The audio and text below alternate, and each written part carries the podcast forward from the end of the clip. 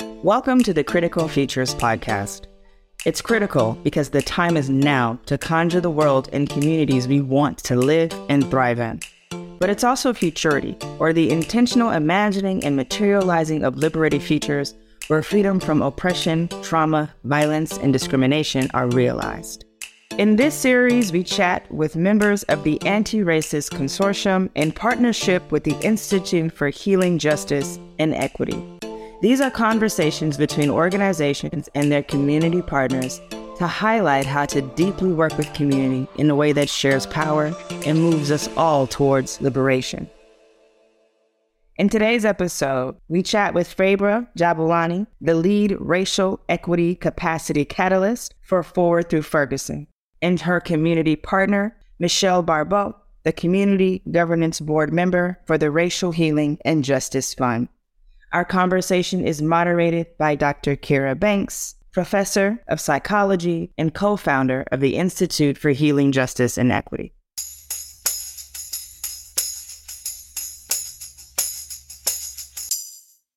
So, the name of our podcast is Critical Futures. So, I want to start there and ask you when you hear that phrase critical futures, right? What is what does that mean to you and your work on anti-racist policy or research on structural racism in healthcare? Like what is critical for our future?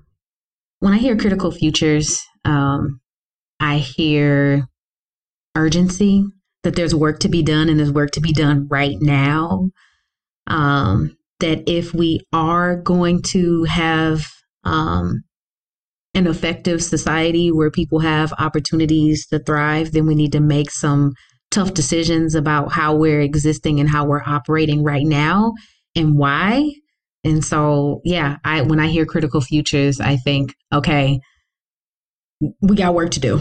So that's just like my immediate like gut response to just hearing the title. Michelle? Same, very much the same. The, especially the the critical part of it, where it does invite that urgency and the um, the immediacy of focus and intention that um, we need to make sure that we're distilling down to what is the most critical and that the impact will have a ripple out effect in the future in, in ways that go well beyond what is the most important thing we think of right now and we have to think in a longer timeline in order to to actually have that future to be able to enjoy. Yeah, and that's part of what we wanted to invoke with that title, right? There is urgency. The time is now. We can't wait. And if we see the issues, yeah, the time to act is now, kind of like with climate change. Like can't just sit around and be like, "Oh, that's unfortunate," right? So if you had to list, or if somebody said, okay, I get that it's critical, but like help me understand what are the most pressing issues that I need to be thinking about, what would you say are the most pressing issues? That's so difficult. That's so difficult, right? Um, especially when I think of our bodies. Um, like all of us have them, right? So that makes all of us a part of it um, all the time. And uh, along with thinking of the, the the name of the podcast, I immediately was transported back to when I was pregnant with my child. And I had to check a box as a risk factor that my race was a risk factor. Yes. Yes. And instead of it being this amazing, exciting moment for me, I like all of that had to flood in and go, is it a risk factor because of the care I'm about to receive? Is it a risk factor because they think there's something wrong with me and my body? And what what's about to happen, right? Like that feels very immediate and critical. Uh, so I immediately think of the beginning of life and then the way that life continues to grow, especially those first three years. Um, but you know, it just continues on, like the, it just builds on top of each other. So I'm not saying we ignore the end of life as well, right? But but it, all of those things that involves building the body and having a trajectory into the future feels very immediate to me. And I think of another one of our community governance members who works in healthcare and infant um, outcomes, and her stories are just heartbreaking. Um, and so it's it's very present and immediate, uh, top of mind for me. Thank you so much, Michelle. Like that definitely resonates. I was going to go somewhere else at first, but I think it's really helpful to start with the personal experiences and to share our stories. So I, I also like I had a near death experience during this pandemic trying to give birth to my black child. And, you know, my degrees didn't protect me from that experience.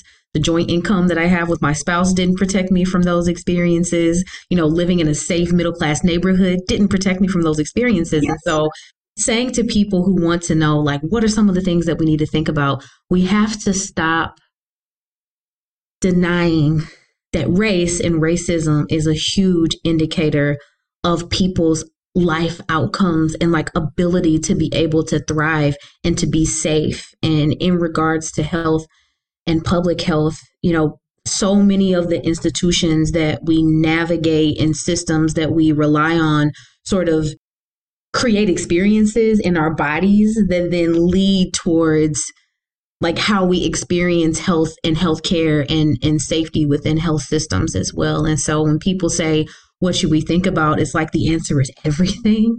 And from our standpoint as an organization, something we that we tried to do is to help, you know, provide some landscape analysis opportunities so that people can see the different ways in which our systems afford experiences to people based on race that then leads towards these outcomes that are unfortunately not a surprise. So currently um, we are studying the public safety system. It's crucial to our mission and history and the transforming 911 um, research and reports that we've been putting out just shows and demonstrates the ways in which particularly black st louisans have their first experiences with the public safety system and their first experiences sometimes with emergency healthcare systems through calling 911 and the failures that come along with that through a very stretched system where there aren't enough dispatchers. The first people who respond are police and are often not qualified to respond to many of these calls. And so that's just one example. We also have been studying the ways in which COVID has impacted our region, particularly Black folks who are more likely to be uh, essential workers and were more likely to be people who had to work the whole time and had more opportunities for exposure to COVID, but were the last people to receive tests as well as vaccines. Studying that as well. And then also our research on the education system and the ways in which the education system is continuing to offer uh, you know a system to to families that just isn't effective for black and brown people to really be able to navigate life in a way in which they can thrive. It just seems like we're still essentializing class and essentializing opportunity uh, but not with race in mind and with race as an indicator of opportunity uh, and yeah, so for us, it's not just about access anymore. It's also about thinking about the ways in which our social, social systems, de facto and de jure, how they're still informing how we navigate and how we live. And so, yeah, it's like the systems in which we depend on are creating experiences in our body. And then we're living that out. And then we show up and we're in the hospital or we have to go to the doctor and then all of that just explodes in those opportunities. And yeah. Michelle and i have a partnership through the racial healing and justice fund. And so we're thinking about how to continue to evolve the future of the fund to speak to some of these issues and to broaden the priorities um, of the fund so that black and brown st st louisans can continue to access and to have ownership um, of resources that are going back out to our communities Let's get there in a minute, but I just want to pause and and acknowledge because as Michelle you were talking, I'm like, we have three black mamas on this podcast. Yeah. And um, Michelle, I'm assuming when you mentioned the risk factor that you're identifying as black, because I also, when I went to have my children, same experience. I have a 13 and a 15 year old, but I remember like it was yesterday. She was like, Yeah, you're going to be more likely to gain weight. You're going to be at risk for preterm labor, like all of these things that were essentialized about my pregnancy. And like you said, my, my degrees did not save me. My PhD did not save me. And So I guess I just want to name like folks who are listening. Like if you have black black women in your life, right? If you're if you're if you have a relationship with them and they trust you enough to tell you their birth story, I imagine they have some stories to tell because we we each could tell our birth story and and there would be a whole podcast in and of itself, right? And so when you talk about like starting at the beginning, it brought me back to that. And then Faybra, as you were talking about our interface with with 911, Reform 911, like people might not think about that as part of our healthcare system, but it absolutely yes. is. And my first experience was when my grandmother was having a heart attack in North St. Louis in her house. My we called 911. My dad is a physician, and they came and were like aghast and obnoxious about the fact that my dad was a physician. Like we're not dis- we're like kind of disbelieving and like didn't really want to take full care of my grandmother who was having a heart attack on the floor. But like they, but then they're like, well, this guy knows something, so we can't just act like this is just some North St. Louis call. Like we got to do something. Like it was so seeped with racism, and I I knew that, but like just then I made that connection of like, yeah, that was the first time I'd ever been involved in a 911 call. Yeah. And it was just layered, layered with racism. Yeah. Yeah. And classism, all that, right? Like, so yeah, it's complex. It's complex, and we can't just name one, two, three, these are the things. But I mean, tell me about the fund and tell me about what the two of you are up to together in terms of your partnership. This is such incredible work. It's it's just so exciting because it completely transforms the way I think of philanthropy, the way the the, the systems uh, work in philanthropy. So, from the basis of from the very beginning, it's all based off of um, asking the community, "What do you need? What is pressing? Uh, what are the priorities first? So it started with listening sessions. It started with engaging um, different folks, not just like you know the top players or the big names in the world like it was the community activists, the folks that were grassroots, the folks that were already doing organizing and healing work, the folks that were already a part of the leadership movement inside the communities, especially not just any community, but the ones that are most impacted, right? So, like, those voices are centered and brought to the very forefront. And then we start going, okay, so from this, what are the priorities? What should we focus on? Excellent now let's move it into the fact I should probably start with like funders so graciously we're like, yeah, this completely different and um, never been done before process, we're in. right? Because that, like, just the, the leap of faith that they had to make in order to be willing to, to partner with that is, is so huge. Um, so um, I'm thinking of uh, Deaconess and Missouri Foundation for Health and the Robert Wood Johnson Foundation that really got that seed money started and then continued on from there.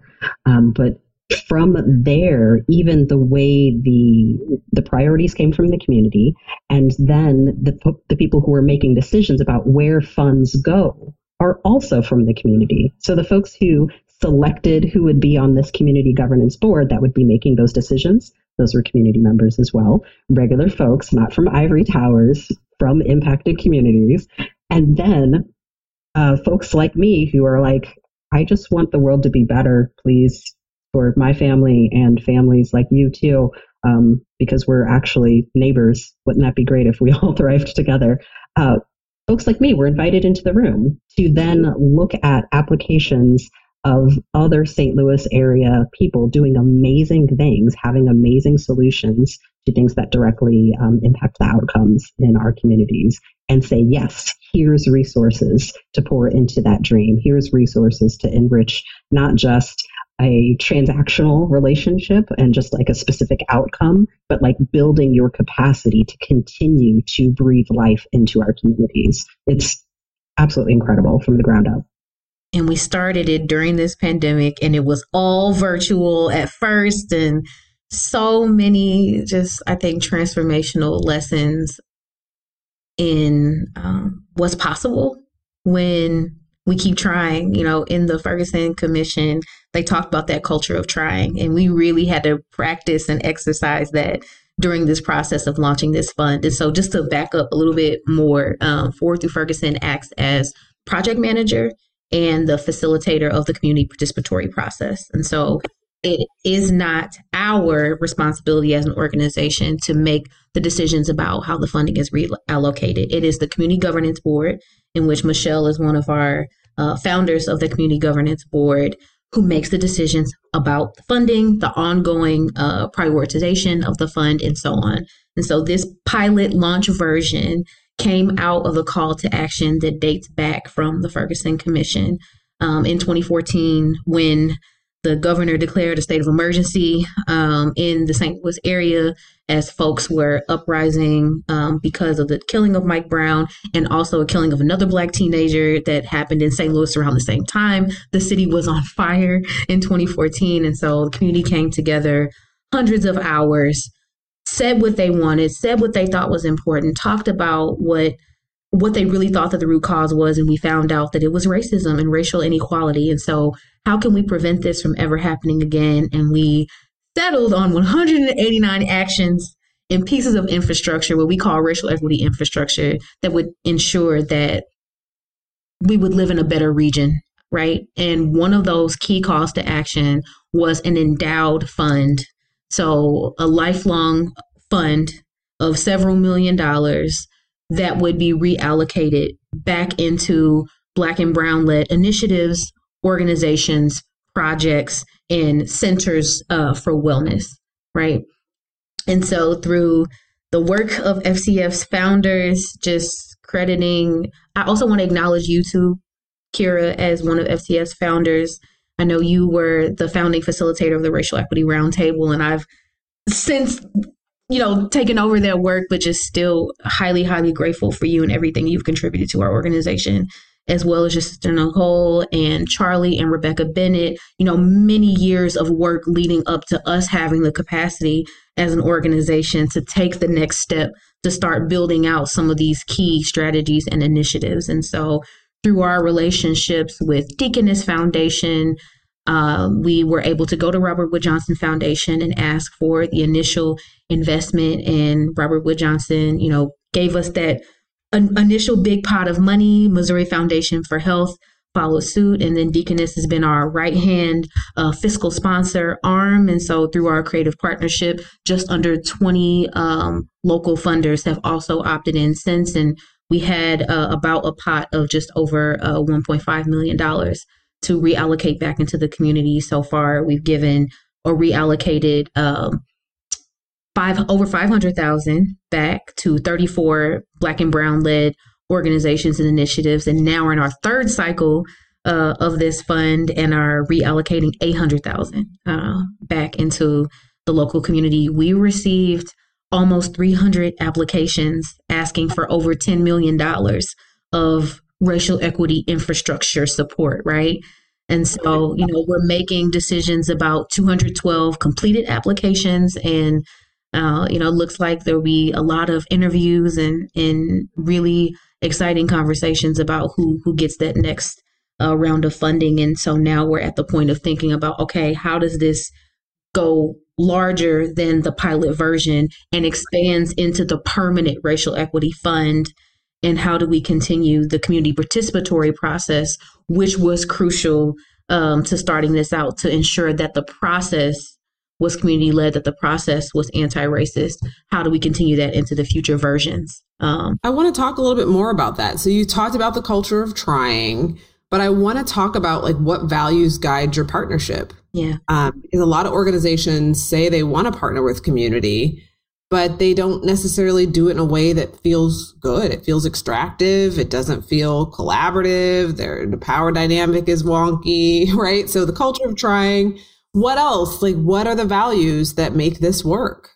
I think for me as a facilitator um, in the process and working with the board, I think trying to set clear um, opportunities for there to be ownership instead of just engagement. So, and also recognizing that like we don't get it right all the time and that there is a power dynamic between you know, us as a project manager in between Deaconess and, and MFH and in between the board, noticing that those power dynamics are there, but that they should not be prohibitive to us having a transformational process.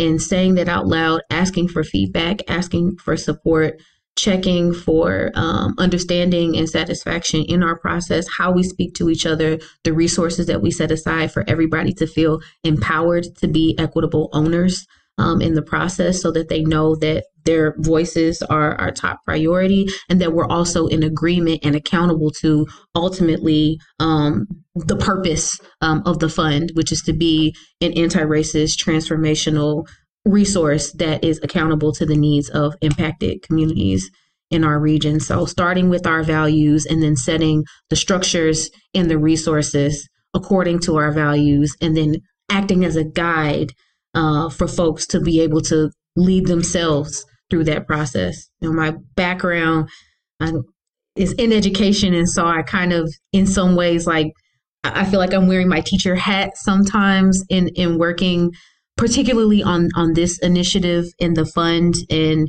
as a teacher as a guide i see myself as a guide to learning i don't see myself as pouring information into people but as offering uh, teaching and learning and dialogue and resource so that people can be empowered to really uncover that knowledge and skill and expertise for themselves and it's a really valuable process to kind of bring it back down to an individual level, what that looks like on the ground is we get to practice the world we want to live in together.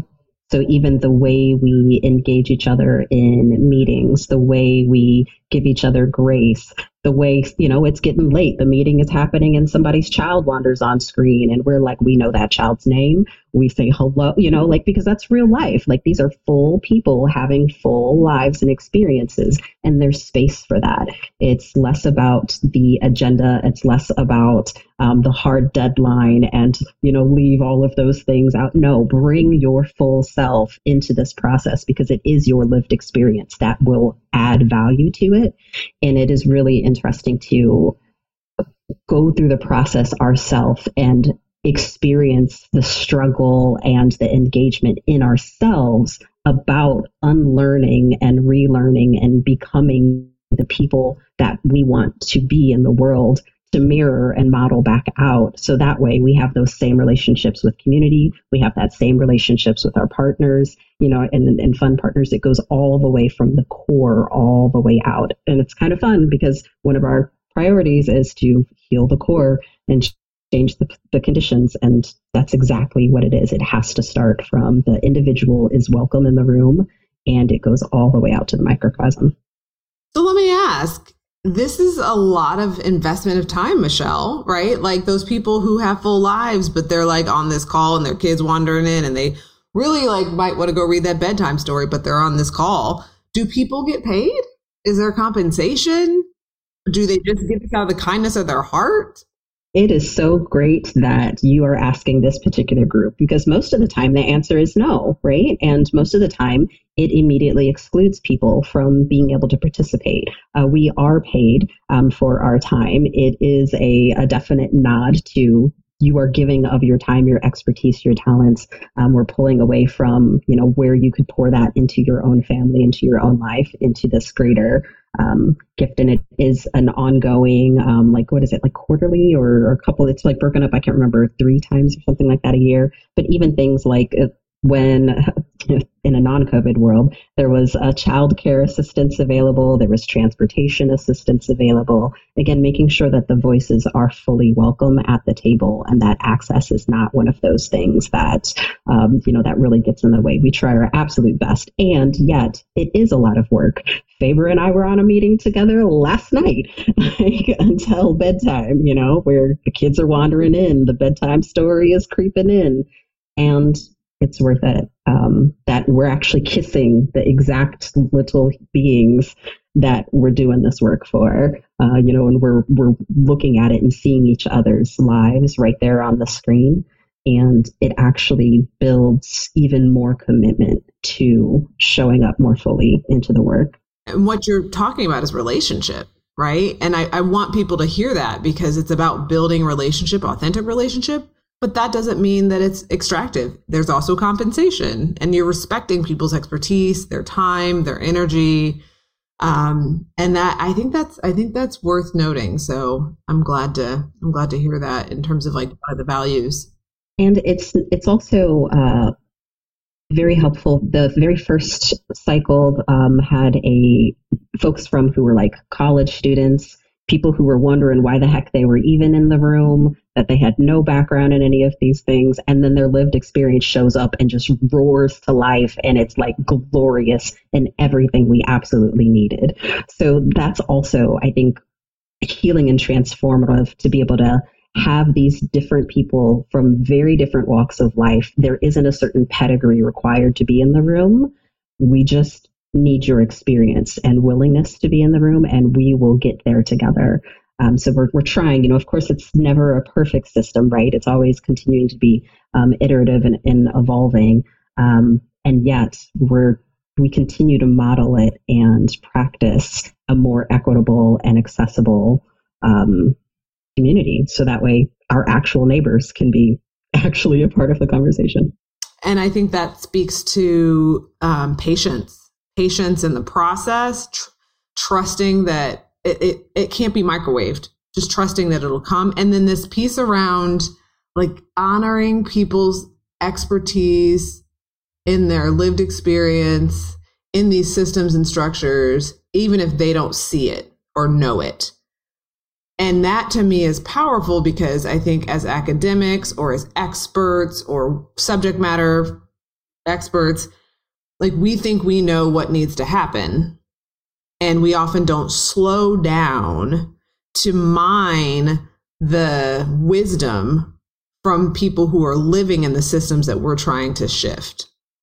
Right. So we talk about access, but like, I don't know what it is fully like to not have access, to struggle in all the ways to get access. I know some ways, but I don't know all the ways. And so I need to I need to have a seat and listen. But sometimes people don't even realize what the gifts that they have to offer. Like you said, they might why am I here? But then a proposal comes across the desk and they're like, wait a minute, but they're missing all these things. And they only know that because of their lived experience. But that is like gold and so for folks to realize that community at the table doesn't just mean you're like literally letting community pull up a seat at the table, but that you're you're slowing down to listen. And I don't mean slowing down in like a remedial way. I mean like in a an authentic, genuine listening, connecting sort of way. It's it's really beautiful to hear about what's going on because I remember when it was nascent. And so to hear it fully formed and and thinking about scaling up, it's, it's beautiful. What's that, Faybra? No, I was just saying thank you. Oh, I mean, I didn't. I didn't do nothing with this. I mean, early on, yeah. Okay, so yes, I will take that. thank you. Exactly. Thank uh-huh. you. One of the things that I did not fully appreciate until I became more engaged in this was the understanding of what it takes to build capacity.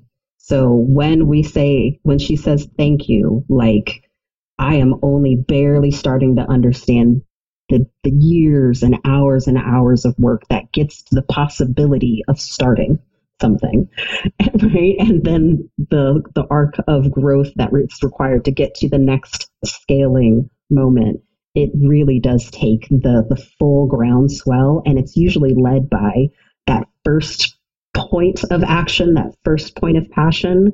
And then it's amazing what can happen from that. So for real, thanks. It's a good reminder of just like how you get to pass the baton, right? Because there are times where I'm like, yeah. oh, I need to be more engaged. I need to be more involved. And it's like, well, there was a time where I was super like, oh, I was on all the calls till all the night, all hours in the night and doing all the things. And yeah. And, you know, trying to, trying to really integrate this language into the region and all, just all of that. And so you're right. That's why, that's why I shut my mouth and I said, let me take that and, know that there's a season for this work and yeah. um it's so it's it's really beautiful to see the baton passed and to see you building on it yeah and it's it's it's starting to be modeled outward as well like in the you know in the era that we've we've seen of um, bigger active uh, activity and activist work what's also starting to happen is people are starting to speak of passing the baton of how to make the work sustainable, of how to step in and then step back and like take the time you need. One of our, our core priorities is around supporting the healers and the organizers. And even um, a friend of mine uh, was specifically part of uh, Black Healer Collective, where you know they're doing like you know direct action, direct things to really wrap around support to process things. And then I got to see her go. And before I am burnt out, I am going to step back because there is capacity for someone else to step in. That's what I'm talking about. That is a community that can continue, that is actually sustainable. And that's the hope. Yeah, I literally was uh, just coordinating because we're doing a BH, a Black Healers Collective event tomorrow with SLPS teachers, well, counselors and social workers. And it's like, I haven't been able to be involved all year because life and travel and right. And, um, you know, I was like, I can do this. Like, actually, I'm free. Let me, let me do this. And, and part of why I stepped in is for that exact reason. I know other people have been stepping up when they can all year Rebecca can't be there, Bertini can't be there. Let me be there. Let me step up so that they know other people will step up. Because when other people don't, it's like, well, I mean, I know I can't keep this going on, so we got to stop, right? But when we step up for each other in community, it's like, okay, yeah, right? Like, so it's great to hear the roundtables continuing. Like, I can't continue to do that, but you can. Like, and it's a way in which we can come together and not get caught up in ego and needing credit. And it's like the work needs to happen and there's so much work for everyone. Like all hands on deck because there's work to be done. Yeah. Work and alignment too. I think there's a thing mm. about alignment that we're also still, I think, learning as an organization in general, but also particularly on um, the point about how we continue to be authentically who we are as an organization that's tied to a movement and the history and like legacy of a movement, but also still growing um, into having our own unique identity um, and purpose, you know, as a as a catalyst, as a change maker, and then also have now developed some tools and resources and replicable models for people in other places to try. It's many, many things to consider. And so, how are our other projects and initiatives also aligning to each other as we're like aligning to the community and being responsive to the needs? How are we also like being cohesive and strategic internally too? And so, one of the things that I uh, decided to do with my colleague Sarah, who's the other facilitator for our racial equity capacity building offerings, is that we decided to also go on a journey uh, towards more meaningfully engaging the philanthropy landscape. And so we've set a roundtable that is for philanthropic leaders so that as we're doing the Racial Healing and Justice Fund work and building out the plan for the future of the Racial Equity Fund, that we're also establishing meaningful partnership, trust building, action planning, and strategy with organizations in philanthropy who want to try to be different and to create new ways of being in philanthropy so that we have a continued network of accountable partnership going forward. What do funders need to do differently? So many things, but I think this idea about figuring out what community participatory processes really look like uh, within their organizations. I also think that they need to reckon with their history and legacies and ties to systemic racism and the ways in which like their system and the ways in which their organizations may have a history or past with racism dealing with that recognizing that i think they also should think about uh, the the hierarchy of decision making too as well. Think about their staffing model. Some of these are organizational development pieces but also some of them are i think really um, interrogating the traditional patterns of philanthropy and the ways in which it, it keeps people of color out uh, in particular, and the ways in which it keeps, I think, um, really strong professional leaders with potential away from the philanthropy field. I think that more people with potential would be interested in the system of philanthropy and being professionals in the systems of philanthropy. But it's just that some of the traditional patterns just feel so restrictive and that they are restrictive and, and how people have to jump through hoops to gain resources that it's just like it, it, it pushes people out and, and it's um, I think against the the purpose of philanthropy, but people just haven't really figured out how to stop doing some of those traditional doings, if that makes sense. and some of it is just why is it so complicated? Why is why is the jargon so self-reflective rather than using the language of the people you're trying to interact with? Like, what's up with that? Um, for for the for the users uh, uh, for the listeners um, audio only at home uh, there was lots of snapping and like nodding by the way throughout all of this so i need you to like get a picture of what that looks like that's um, full support in that there are some really great people that are interested in challenging some of those assumptions that have been around for so long they don't even realize their assumptions so when you're using um, really heavily fiscal jargon to someone who is not from that space, they're out before they even got started. Um, when I hear um, one of our community governance board members mention that she's teacher poor, right? Like, am I going to encourage my child to go into teaching? Am I going to encourage my child to go into philanthropy? Um, thus, removing one more voice that actually needs to be at that table from that process. So, some of it is um, is really like amorphous and hard to pin down, and others is like, why are you using words like amorphous and you're 25 cent words? I know you're smart.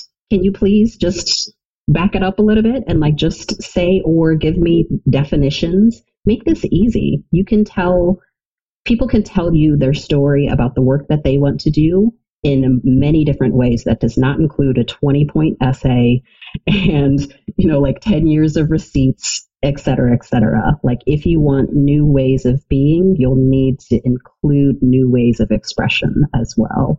And that's, that's pretty easy in the world that yeah. we live in. Like, come on, if you got a, a phone, you can like, you know, view a video on YouTube or just a direct attachment. Like this is all actionable. Why isn't that a part of the the scenery that we're we're navigating in with philanthropy?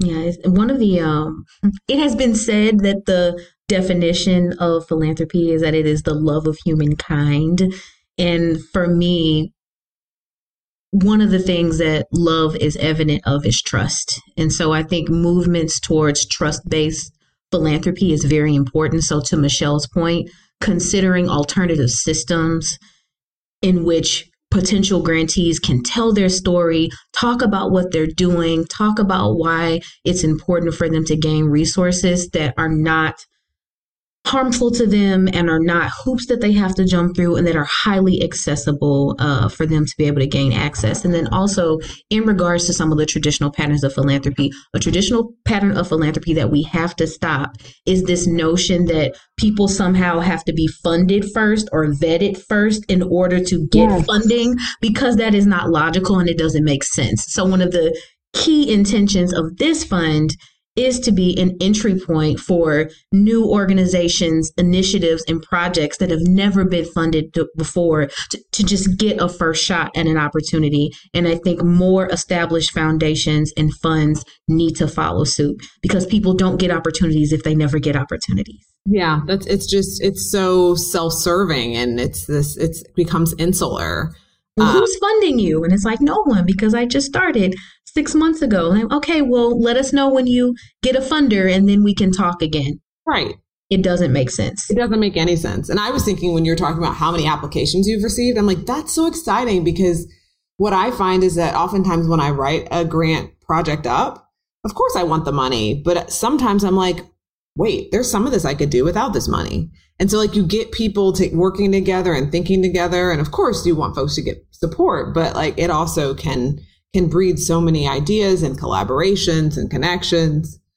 So I'm glad my- you said I'm glad you said collaborations. Um, I was thinking of the same person who is a teacher um, as part of our group, where uh, one of the things that uh, she really is excited about and has encouraged the board to think about is building partnerships rather than it being this competitive landscape that if this person gets funded, that's less for us.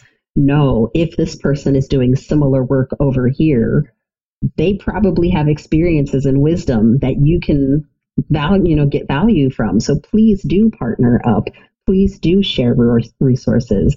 And it's really neat to, to watch in some of the applications that we're reviewing right now people talking about each other. And it's not the normal players in town. It's not the same names. It's new things emerging and they're already becoming in partnership with each other. That's that's a true capacity build for me. That's the stuff that even if they don't get a certain dollar amount, they're already going to be better for it just by gaining those partnerships and having, you know, thought it through, gotten the inspiration, really had to, to distill down what is their mission, what is their goals, what's their values. It's great all around. So I, I love um, the idea that interacting with the Racial Healing Justice Fund, people are better for it just by having engaged with it at all, whether they get a dollar or not. I'd like to give them dollars too.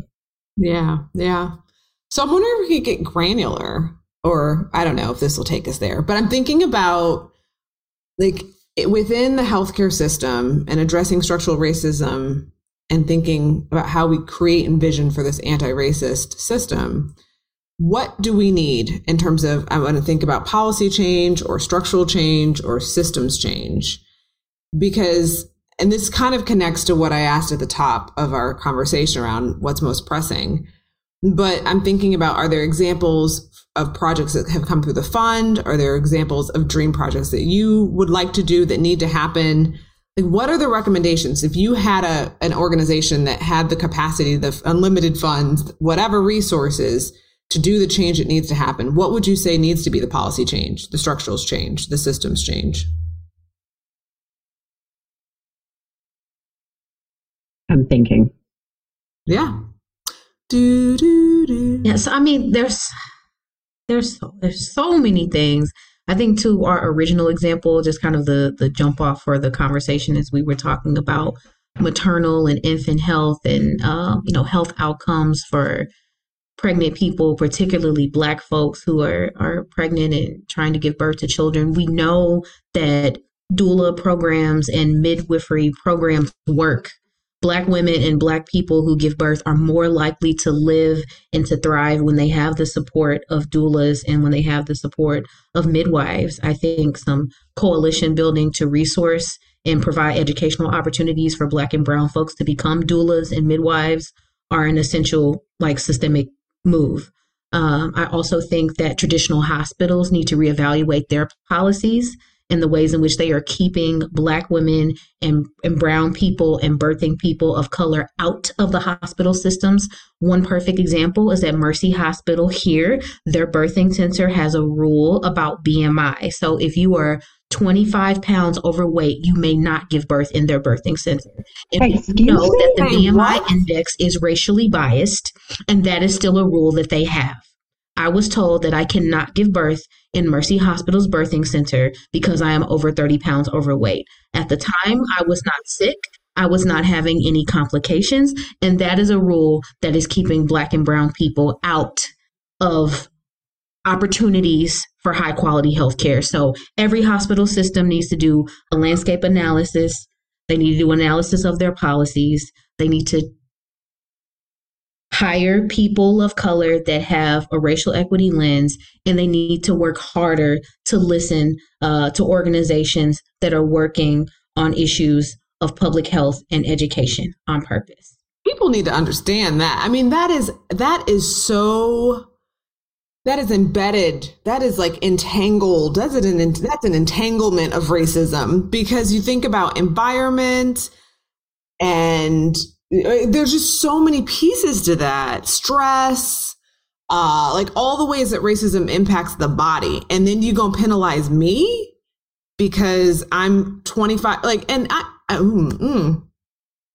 I have a lot of thoughts and feelings about that is that a well-known policy? i don't know if it's well known or not but it is a policy that i am aware of it is a policy that kept me out of a high quality healthcare experience. And then my whole pregnancy spiraled after that experience. I was four weeks late getting healthcare during my pregnancy because Mercy Hospital pushed me out. And so, like, I'm just, that's a whole nother podcast. Right. So that's just one example of many. I'm sure that the other hospital birthing centers have similar rules. So there are criteria that you have to meet to be able to give birth in the birthing center, to be able to work with a midwife uh, and a nurse at their hospital. So they said, yeah, you can give birth at the regular hospital, like when it's your time to give birth, or if you want to schedule a C section, your uh, OBGYN will schedule the C section. You would be scheduled a C section, was what they told me up front. If I, you know, do you see what I'm saying? So it's like based on the criteria that I would meet, based on my body, I could not experience something that would be a safe and high quality experience. So it says a lot about breath what, what they're able to provide uh, and who they prioritize uh, to the community. Uh, you know, has also been said that they were investigating a birthing center in Ferguson, but what we know is that there's already a black led birthing center in Ferguson and like not having any conversations with them ahead of time is concerning. And so just also saying to hospital systems, please identify independent health centers that are doing hard work in Black and Brown communities and co- try to cultivate a meaningful partnership with them in which they are resourced and amplified to be the teachers and are not opportunistically, you know, just worked with just to look good so that you can take over, but that so the community benefits from you all having a joint partnership. Right. Ooh. There's so many things. That's just one example of several several policies and several systems. Michelle, did you want to add one?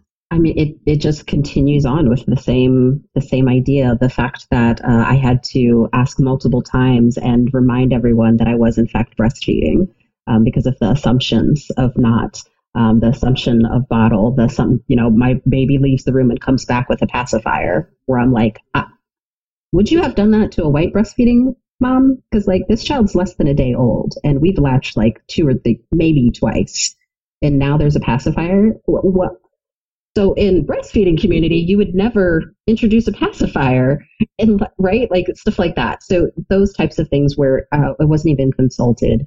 I remember um, my father in the last couple of days of his life. You know, like he's a, a very dark skinned man, and it took multiple um, ongoing inter- interactions with staff to get someone to roll him closer to natural light and put light on his skin to see if he was reacting and was having an allergic reaction to something because no one would even think about it because they're not used to looking at that color skin. And so it was just another one of those clear moments that um, we forget that the way medical profession is built is based off of inputting information. But what is that information that is being inputted? Um, what are the lenses and biases that comes up with that? Is every example they've seen on fair skin? Like, you know, does that go down to the mel, you know, more melatonin? Um, and just seeing what that, that looks like. So some of it is like active. Um, I, I rarely saw very direct, active, racist and um, prejudice actions directly towards me. It was actually a lot of systemic assumptions of what things look like, what are the known criteria, what is normal, what are the levels that are supposed to be be done, um, and in the ones that were more woke and like more informed, it actually almost got worse because they assumed, well, I've seen black mothers and they don't breastfeed. You know, I've seen this group of people and they don't this or they do that. Thus, I will. Did you help me? right? Um, and then that changes because what we're trying to do is add information to people who have never lived that experience. Whereas if the people in the room are walking around in a body that has that direct experience, you don't have to teach as much. You don't have to like break those assumptions as much. They a greater, wider understanding is already in the room.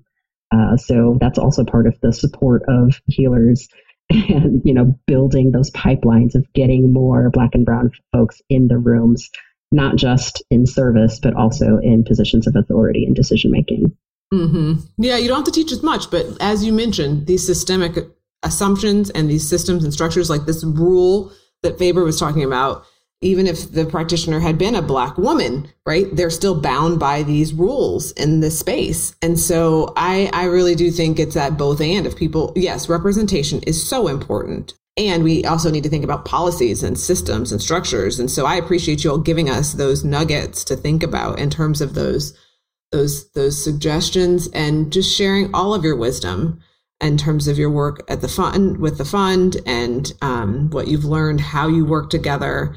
And I hope listeners, I hope you've I hope you have taken something from this conversation in terms of thinking about what is critical for our future to create an anti-racist healthcare system and to dismantle structural racism.